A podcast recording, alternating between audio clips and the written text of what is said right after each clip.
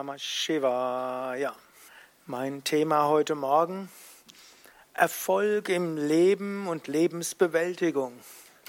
Herausforderungen und Wandel für Gesellschaft und Individuum.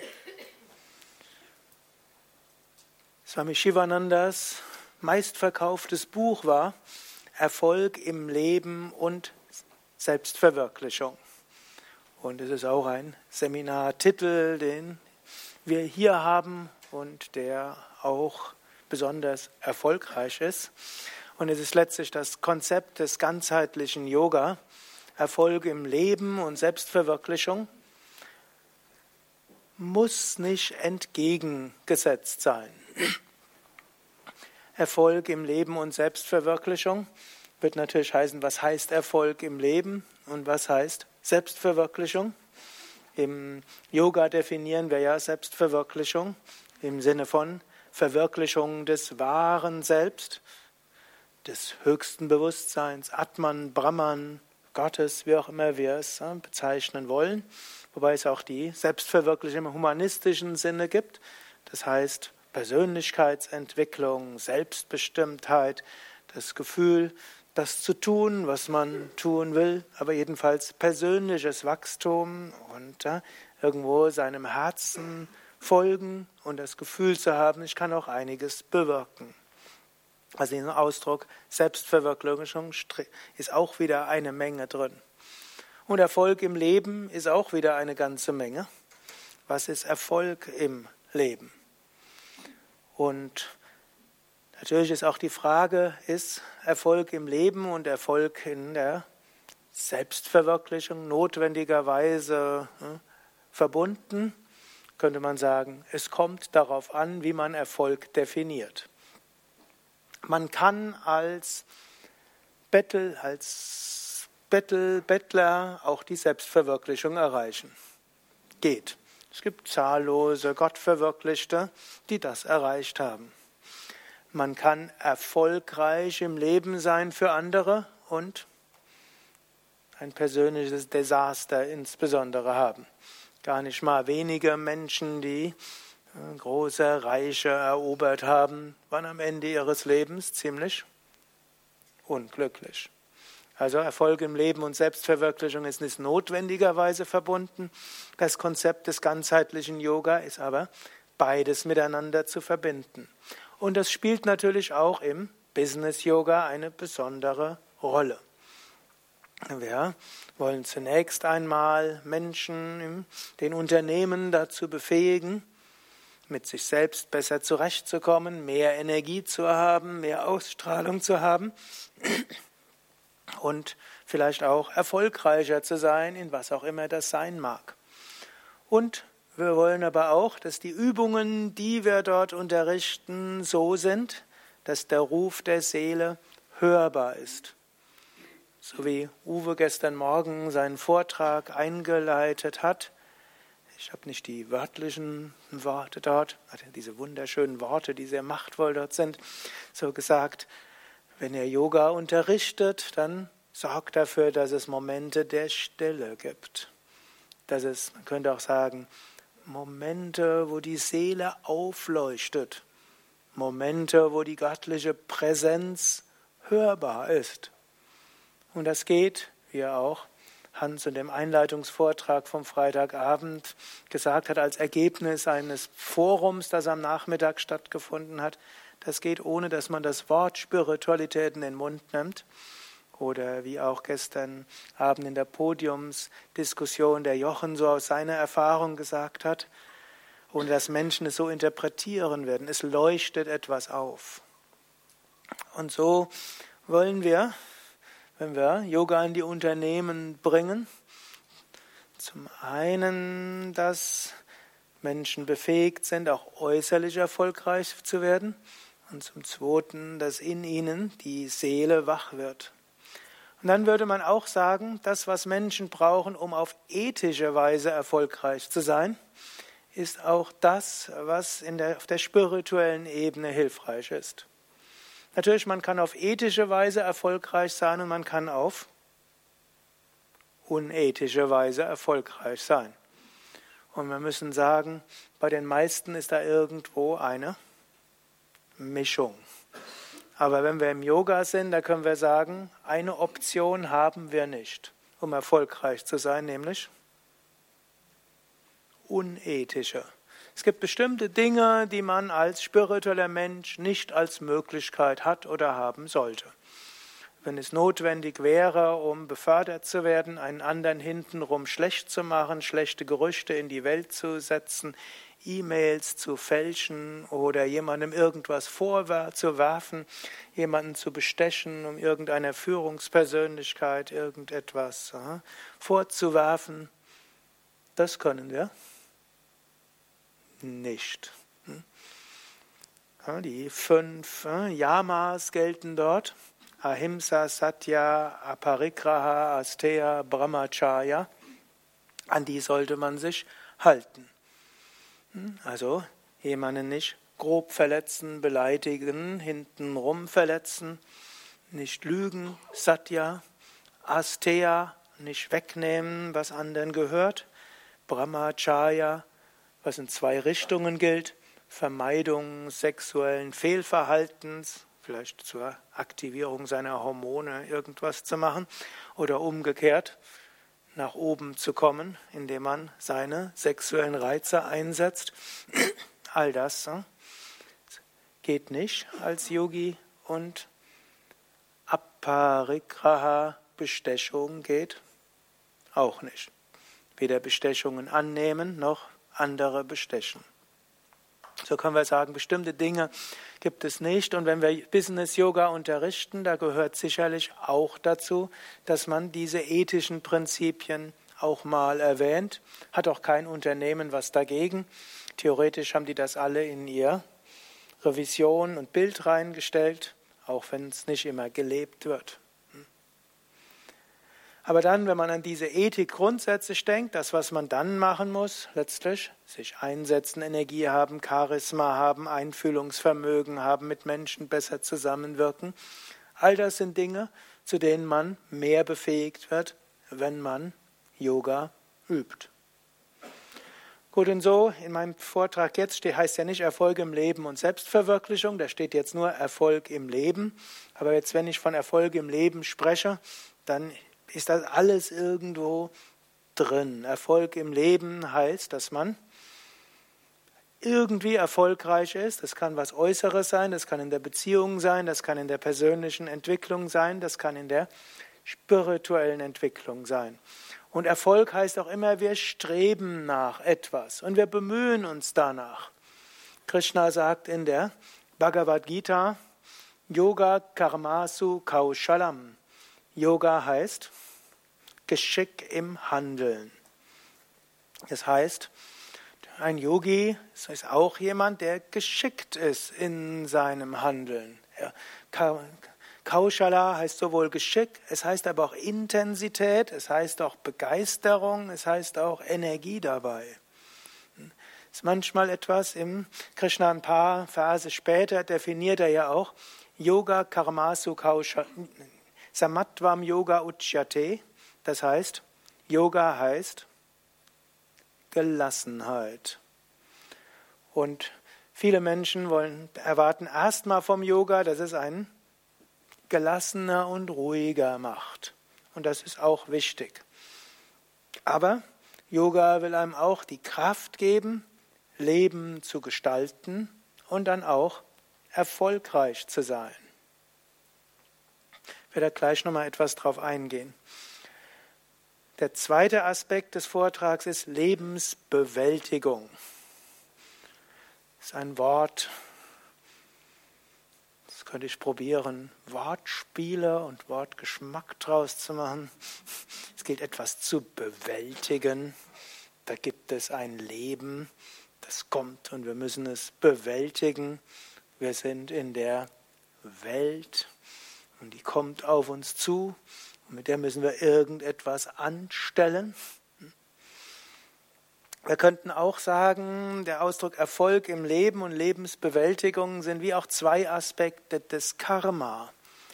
Karma heißt ja zum einen Erfahrung und zum anderen heißt es Tun und Handlung.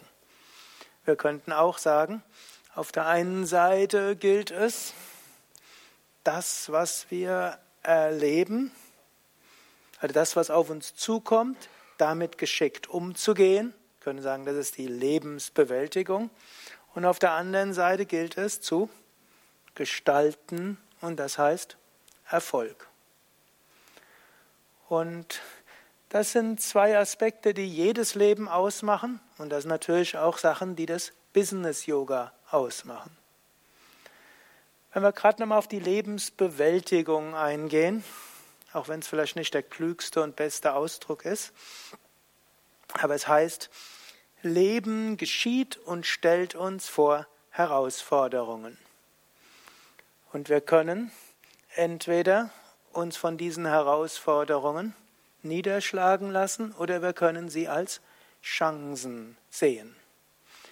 Wenn wir vom Yoga her sagen, es gibt einen höheren Sinn im Leben und das ist spirituelles Wachstum, und was auch immer kommt, wird uns irgendwo helfen, spirituell voranzukommen und zu wachsen, dann haben wir schon mal die wichtigste Grundeinstellung im Leben.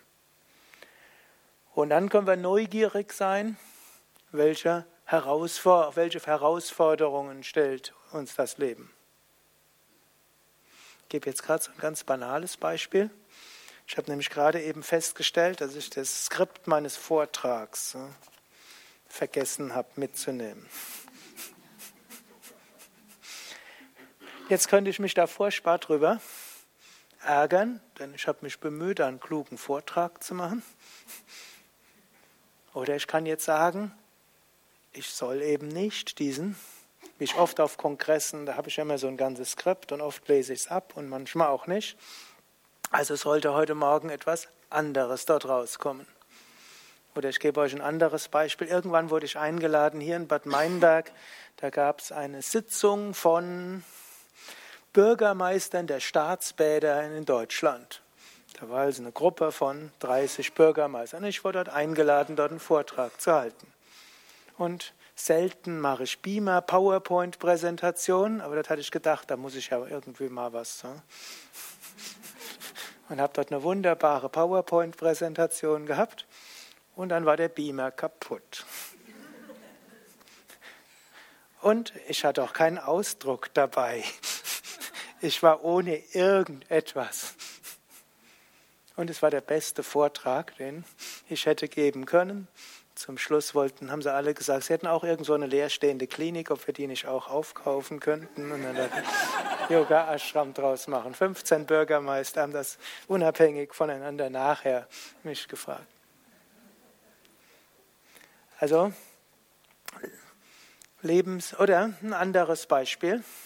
Vor kurzem hat mir eine, eine Frau gesagt, sie ist irgendwo, sie wird gemobbt in ihrem Unternehmen. Und das ist schlimm. Und dann ein paar Monate später hat sie gesagt, ja, sie überlegt jetzt. Ne? Die Firma hat ein Abfindungspaket angeboten für Menschen, die gehen. Was würde man aus dieser Kombination typischerweise herausleiten? Zeit zu gehen. Und sie hat dann sich selbstständig gemacht. Sie hat noch überlegt, Yoga Zenema, der Naturkostladen oder beides. Aber jedenfalls, wir können manchmal sehen, Lebensbewältigung heißt die Chancen des Lebens anzunehmen vor einem höheren Sinn. Und das ist etwas, was man als spiritueller Mensch immer wieder sich überlegen kann. Wie kann ich aus den Herausforderungen des Lebens und auch dem scheinbaren Misserfolgen und Scheitern, wie kann ich daraus doch einen Erfolg machen? Es gibt dafür ja den wunderschönen Ausdruck, der nennt sich Serendipity. Serendipity auf Deutsch übersetzt als Serendipidität. Das ist die Fähigkeit aus Misserfolgen Erfolgen zu machen. Und da gibt es ja so viele Beispiele, zum Beispiel diese Post-it-Notes sind entstanden. Irgendjemand wollte einen ganz tollen Kleber herstellen, der sehr feste ist und der, es hat irgendwie nicht geklappt. Aber irgendjemand hat festgestellt, der Kleber, der besonders fest sein soll, der löst sich sogar sehr gut. Und daraus ist dann ein ganzes Unternehmen entstanden. Oder auch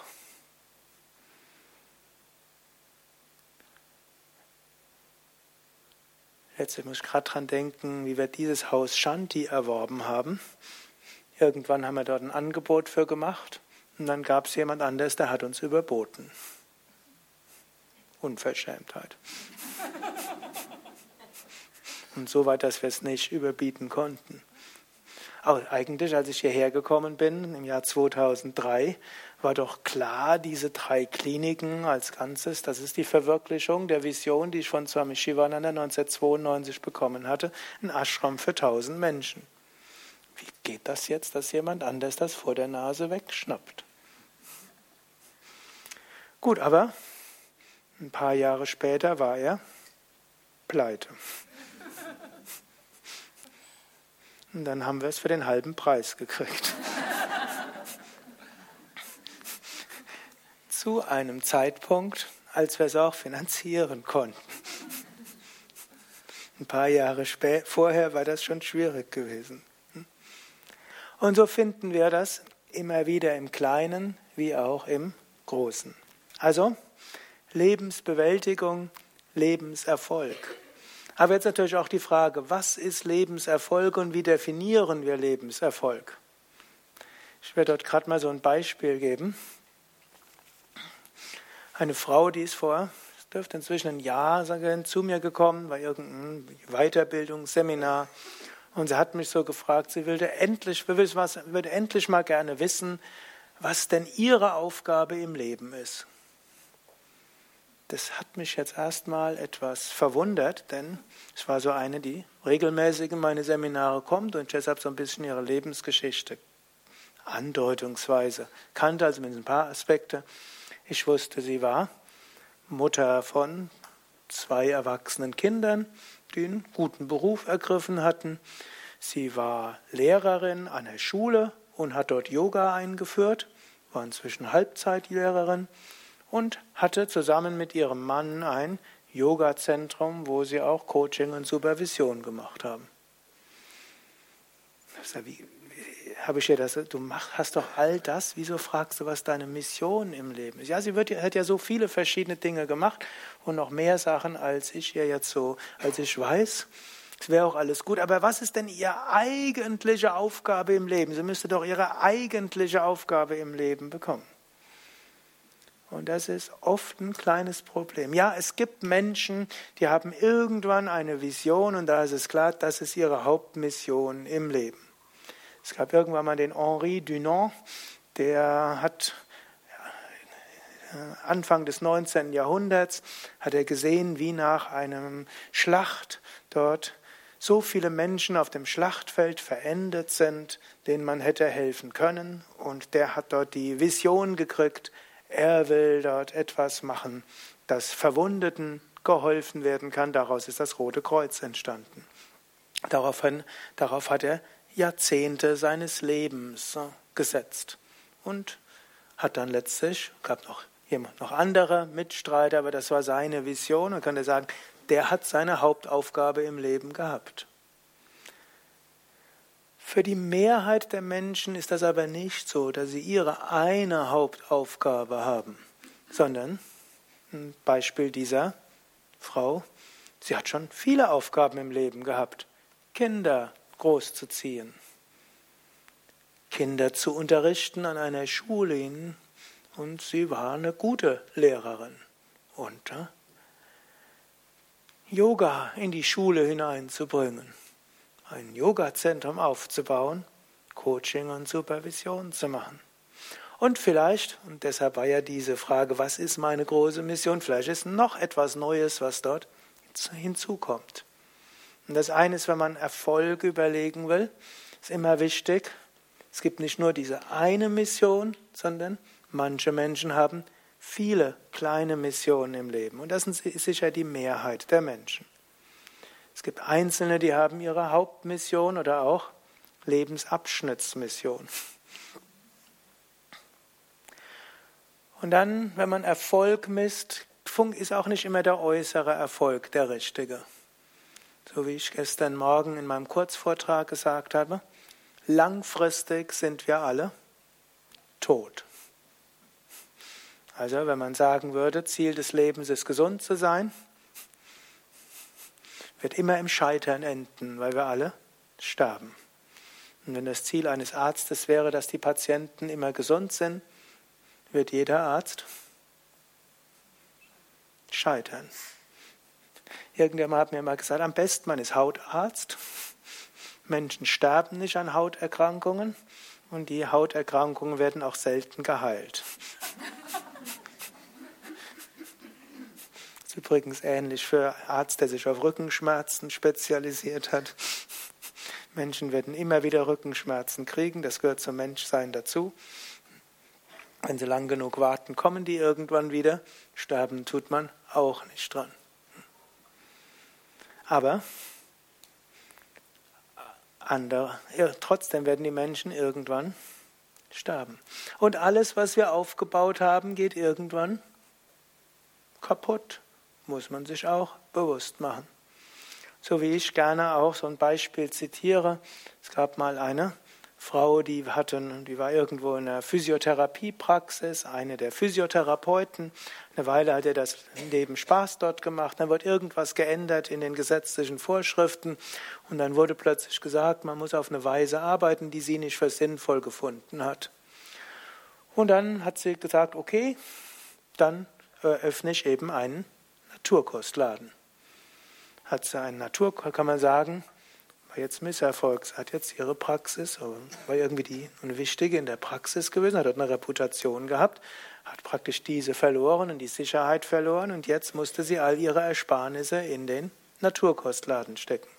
Gut, der Naturkostladen entwickelte sich aber gut und sie hat jetzt die Naturkostladen letztlich genutzt, nicht nur um Naturkost zu verkaufen, sondern um Menschen zu beraten. Sie war dann so eine idealistische kleine Naturköstlerin, wie es die zum Teil heute noch gibt, mindestens in den kleineren Städten, und wo Menschen fragen und diesen dann Supervisoren, Coaches, Gesundheitsberater, Ernährungsberater, Psychotherapeuten, alles zusammen. Ich weiß nicht, ob ihr solche noch kanntet oder wart oder ob ihr jemand kennt.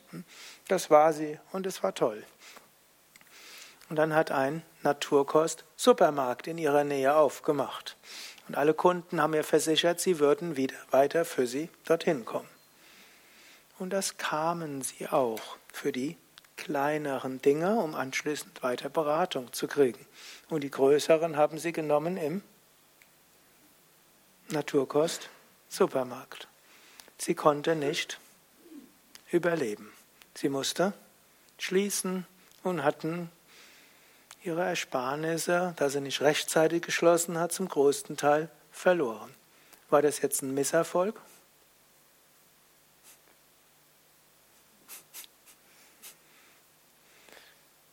Auf der einen Seite ja, aber auf der anderen Seite war es ein Erfolg, denn es war vorbei, diese Tätigkeit.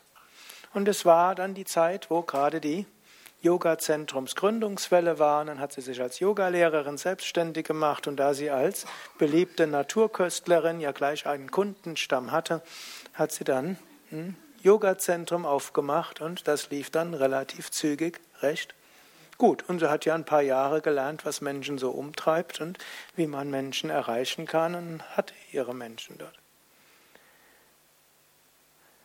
Es ist jetzt schon ein paar Jahre her. Ich weiß nicht, ob sie das Yoga-Zentrum noch hat. Irgendwie habe ich sie die letzten Jahre nicht mehr hier gesehen.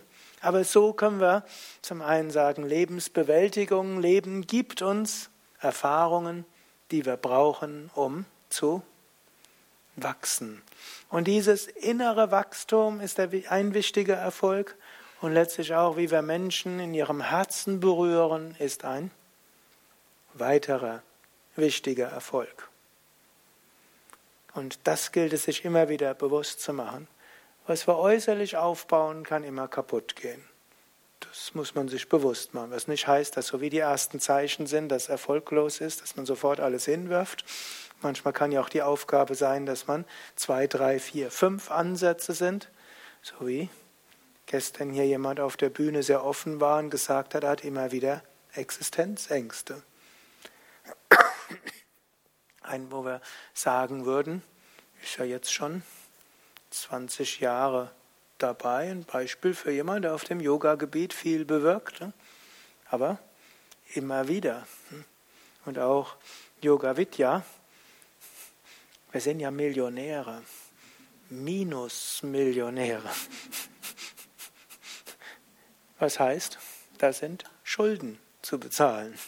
Und da ist noch eine ganze Menge mehr. Und die Anmeldezahlen fluktuieren. Und da wir keine, wie auch immer geartete finanzielle Sicherheit ist, heißt ein Fluktuieren in diese Richtung, können wir sagen, muss noch ein halbes Jahr so weitergehen. Und dann werden wir uns etwas anderes suchen müssen.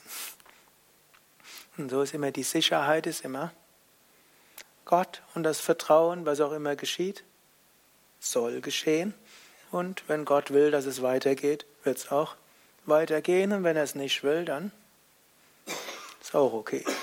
Weil sich das erheblich leichter sagt, als wenn man gerade hm, an diesem Ende der Kurve, an dieser Kurve ist und sagt, es darf nicht zu lange weitergehen.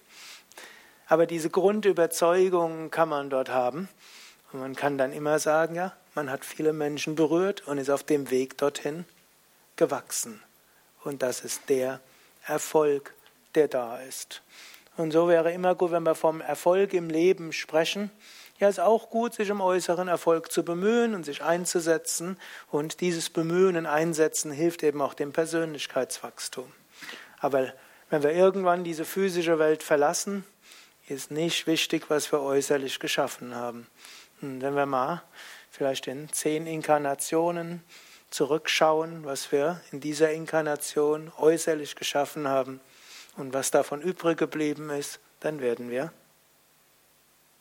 lächeln können. Aber wenn wir sehen, dass wir dabei Entscheidendes in unserer spirituellen Entwicklung gemacht haben, wenn wir dabei viele Menschen berührt haben, ihnen geholfen haben in ihrer spirituellen Entwicklung, können wir sagen, es war ein gutes Leben. Es war ein erfolgreiches Leben. Wenn wir uns das immer wieder bewusst machen, gibt es bestimmte Herausforderungen und es gibt einen bestimmten Wandel. Aber vor allen Dingen gibt es Sinn im Leben. Es gab ja einen Psychotherapeuten namens Viktor Frankl, der die sogenannte Logotherapie äh, entwickelt hat. Der hat so gesagt, der Mensch strebt nach Sinn im Leben. Der hat übrigens auch gesagt, der Mensch strebt gar nicht so sehr danach, glücklich zu sein. Wenn der Mensch glücklich ist, im Gegenteil bemüht er sich, das wieder zu zerstören. Nicht immer. Glück scheint sogar ein subjektives Glücksempfinden, scheint sogar mehr ein angeborenes Naturell zu sein. Und wenn der Mensch weiß, was er alles machen müsste, um glücklich zu sein, wie viel macht man davon? könnte sagen, natürlich im Hirn sind die Belohnungssysteme angelegt und der Mensch will Schmerz vermeiden und so weiter. Auf einer oberflächlichen Ebene mag das ja stimmen. Aber ein tieferes Glücksgefühl hat der Mensch dann, wenn er ein sinnvolles Leben führt. Der Mensch ist bereit zu nahezu allem, wenn er weiß, für was. Jede Mutter wäre bereit, für ihr Kind das Leben aufs Spiel zu setzen gibt ja sogar die Aussage in der Familienaufstellung, dass viele Menschen sich selbst ins Unglück stürzen mit dem Glaubenssatz lieber ich als du, was dann natürlich psychologisch nicht sehr hilfreich ist. Ich will nur sagen, Mensch ist bereit, sein Glück aufs Spiel zu setzen für andere. Und die größten Krisen kommen dann, wenn die bisherigen Sinnkontexte durch letztlich zerstört werden. Und das kann viel, für viele Menschen ist ja der Sinnkontext, äußeren Erfolg zu haben. Und der Sinnkontext wird natürlich dann zerstört, wenn das Unternehmen, für das man sich 20 Jahre eingesetzt hat, sagt, wir brauchen sie nicht mehr. Dann liegt der Mensch vor den Scherben seiner Existenz. Oder wenn ein Mensch sagt, der Sinn meines Lebens ist eine gute Partnerschaft zu haben und der Partner fremdgegangen ist, dann liegt man vor den Scherben seiner Existenz.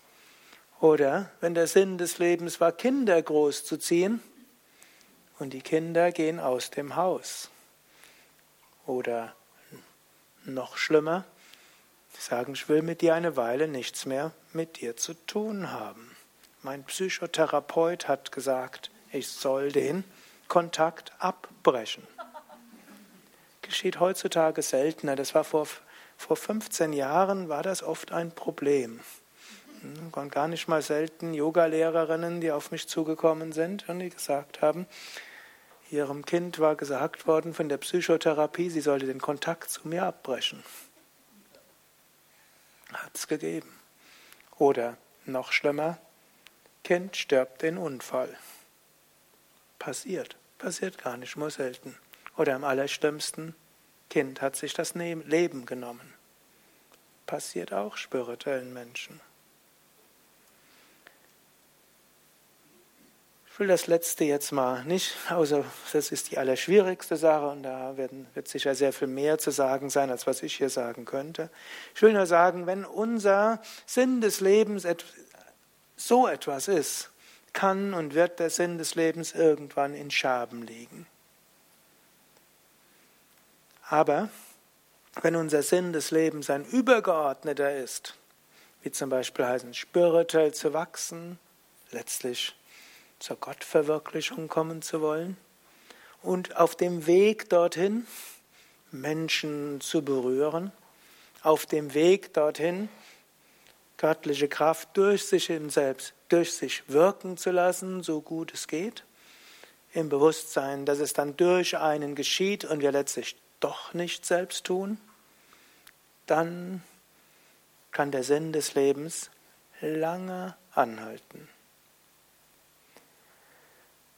Aber auch dabei kann der Sinn des Lebens erschüttert werden. Und manche von euch werden auch solche spirituellen Sinnkrisen schon erfahren haben. Da will ich auch ein paar aufzeigen, was vielleicht für euch wichtiger ist als für eure Teilnehmer. Auch die spirituelle Suche kann ja erschüttert werden. Zum einen, viele Menschen hatten, ich nenne es manchmal das Glück und manchmal das Unglück, zu Anfang ihres spirituellen Lebens tiefe spirituelle Erfahrungen gemacht zu haben. Wie eine Gnade, die zeigt, so ist ein spirituelles Lebensgefühl. Es ist eine Gnade und es ist manchmal auch ein Unglück. Und ein Unglück eben dann, wenn es danach nicht mehr da ist. Manche haben es mitgekriegt, vor ein paar Jahren ist so ein Brief von Mutter Teresa veröffentlicht worden an ihren spirituellen Beichtvater. Und sie hat dort beschrieben, als recht junge Frau hatte sie Visionen von Gott. Und sie hat das, hat das Leben als Mission gesehen. Und sie hatte, als sie den Brief geschrieben hat, gesagt, und in den letzten Jahren habe ich Gott nicht erfahren. Damit muss man auch leben können. Natürlich würde ich sagen, wir haben im Yoga den großen Vorteil, wir haben eine große Bandbreite von Techniken. Und wenn man feststellt, dass die bisherigen einen vielleicht nicht so, dann sollte man vielleicht andere, vielleicht sollte man sich eine Zeit nehmen, intensiver zu praktizieren und so weiter. Und natürlich, man kann vieles tun. Aber die meisten von euch, die über zehn Jahre auf dem Weg sind, haben auch schon Perioden gehabt, wo sie eben monatelang oder länger irgendwo gesagt haben, wo ist diese spirituelle Erfahrung? Ich praktiziere doch. Hier braucht es ein gewisses Shraddha und manchmal auch die Intensität und manchmal eben auch eine längere Zeit in einem Ashram und manchmal lesen und vieles andere. Dadurch muss man durchkommen. Eine zweite Herausforderung ist natürlich auch, und das wurde auch gestern von einer auf der Podiumsdiskussion hm, gesagt, es gibt auch äußere Dinge, die einen irgendwann davon abhalten. Zum Teil, wenn man ein Yoga-Zentrum aufbauen will, hat man plötzlich weniger Zeit zu praktizieren. Oder Menschen, die Familie, Beruf haben und dann anfangen zu unterrichten, wird es Sadhana weniger und dann kommt man auch weg davon. Und dann, wenn man weniger praktiziert, verliert sich plötzlich irgendwie das Vertrauen und dann kann man auch ins Burnout geraten. Damit sind wir bei einem dritten, was den spirituellen Glauben erschüttern kann, ist auch, man übt so fleißig und man dient so gut und trotzdem kommt man in psychische Probleme oder körperliche Erkrankungen. Da spreche ich gerne, es gibt diesen spirituellen Aberglaube, der glücklicherweise abgenommen hat in den letzten Jahren. Vor ein paar Jahren war der spirituelle Aberglaube verbreitet. Wenn man ein gutes spirituelles Leben führt, wird einem nichts Schlimmes passieren und man wird auch nicht krank werden. Stimmt nicht. Wer sagt, es stimmt doch, der möge mir einen selbstverwirklichten Gottverwirklichten nennen, der in seinem hohen Alter keine Krankheiten hatte. Swami Shivananda hatte Krankheiten, Paramahamsa Yogananda hatte Krankheiten, Ramakrishna hatte Kehlkopfkrebs, Rana Maharshi hat irgendeinen Tumor gehabt und von Jesus ist nichts bekannt, aber der ist ja um die 30 ans Kreuz genagelt worden. Aber bei allen anderen ist es so. Wir wachsen auch durch Karma und Karma kann uns auch körperliche und psychische Erkrankungen geben. Und dessen sollte man sich ausreichend früh bewusst sein, dass wenn man es dann bekommt, man nicht erschüttert ist. Und natürlich gibt es noch eine weitere Sache, die einen erschüttern kann, wenn nämlich Menschen, in die man so großes Vertrauen gesetzt hat und gedacht hat, dass sie spirituell erleuchtet sind, sich mit menschlichen Schwächen herausstellen. Und das ist ja auch gar nicht selten. Wir finden bei den sogenannten ganz großen Meistern, die im Rampenlicht der Öffentlichkeit stehen, alle möglichen Skandalgeschichten. Das kann einen erschüttern. Und es sollte einen auch erschüttern, insbesondere bei Menschen, von denen es heißt, dass sie die Erleuchtung erlangt haben. Und danach herauskommt, dass sie alles Mögliche gemacht haben, was sicherlich nicht Aparigraha, Satya, Asteya und Brahmacharya hm, dort entspricht. Oder auch Ahimsa. So, wir hatten ja im November hatten wir den, Evangel den einen der Leiter der Stelle für Weltanschauungsfragen der evangelischen Kirche in Berlin hier und hat einen Vortrag gegeben. Und er hat mir nachher so ein paar Links gegeben von so ein paar bekannten Lehrern, die ich in den 90er Jahren in hoher Wertschätzung gehalten habe. Da sind mir die Haare zu Berge gestanden. Glücklicherweise keiner meiner Lehrer, aber schon solche, deren, dessen Bücher wir dort verkauft hatten. Gut, dann gibt es aber auch das zweite. Projektion in Lehrer, die von sich sagen, dass sie selbst menschlich sind, auch Fehler haben. Und dann hm, kommt dort einiges bei raus. Aber dann gilt es sich zu besinnen, es gibt die authentischen Lehrer wie Swami Shivananda und wie Ananda Maima und viele andere, die einen in ihrem Charakter all dem entsprechen, wie es die Bhagavad Gita definiert, die Menschen tief berührt haben. Und wenn es Einzelne gibt auf dem Weg, die uns die nicht so ganz vollkommen sind, sollte uns das nicht erschüttern. Und wenn Menschen, die wir selbst auf einen Podest gehoben haben, dann nachher doch so sind, wie sie selbst behauptet haben, dass sie sind, dann sollte uns das auch nicht zu sehr erschüttern. In diesem Sinne Auch wenn ich jetzt einen ganz anderen Vortrag gegeben habe, was ihr daran seht, dass ich auf die sieben Worte nicht eingegangen bin. Wenn wir Yoga in die Unternehmen bringen wollen, dann gilt es, sich bewusst zu machen, was wir im Yoga Menschen, auch wenn es einfache Tools sind, Entspannung, Asanas und Pranayama, verpackt in 20 Minuten Einheiten, die man mit Krawatte und Stöckelschuhen auf, die Kombination ist besonders interessant, auf Stühlen machen kann, dann ist das etwas, was Menschen helfen kann, äußerlich erfolgreich zu sein, ihr Leben besser zu bewältigen und das ist auch erstmal gut so. Es sollte aber auch etwas sein, was Menschen irgendwo in der Tiefe berührt. Und so sollte man diese Einheiten immer so machen, dass es Momente der Stille gibt. Momente, wo eine heilige Atmosphäre aufleuchtet.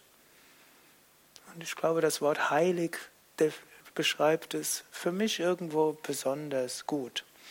Oder meine Frau spricht gerne davon, wenn sie in der Natur geht, man muss den heiligen Raum öffnen.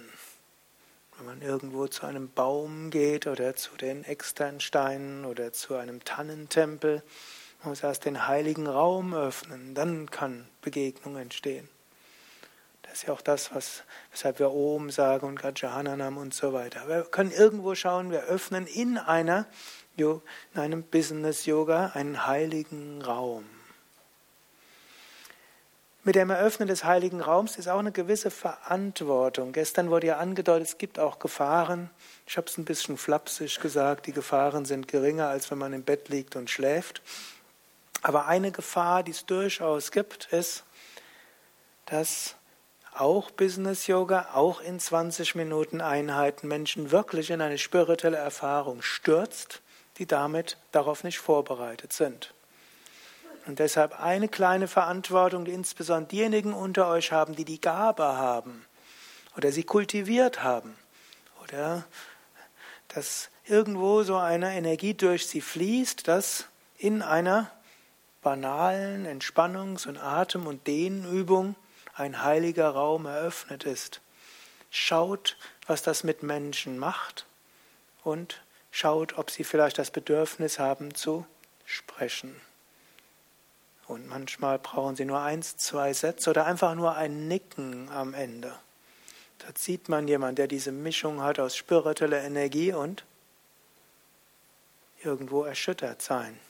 Da gilt es zu schauen, eventuell zu nicken und eventuell zu schauen, hast du eine Frage?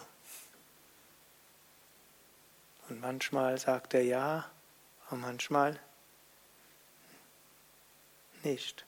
Aber dadurch, dass, man, dass er gesehen hat, da hat mich jemand gesehen, er hat zugenickt, sie hat zugenickt, ist alles wieder in Ordnung. Harium Tatsat.